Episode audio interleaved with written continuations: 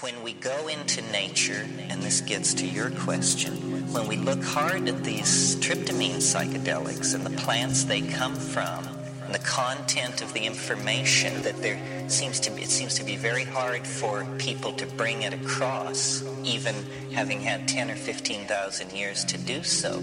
Well, then the awareness begins to grow that there is a presence on this planet that we had previously missed, that we have been so busy about the anthill business of building human culture that we have paid lip service to the power of nature, to Gaia, to the goddess. But I don't think anybody has realized how real it is. Uh, if you wanted to talk about Gaia, most people would place you in the in the category of spiritual or religious. But I think talking about Gaia belongs in the category uh, natural science and natural history. Gaia is a regulating set of grids that are laid over this planet that keep it going in the right direction. Direction, direction, direction, direction, direction, direction, direction, direction, direction, bench, bench.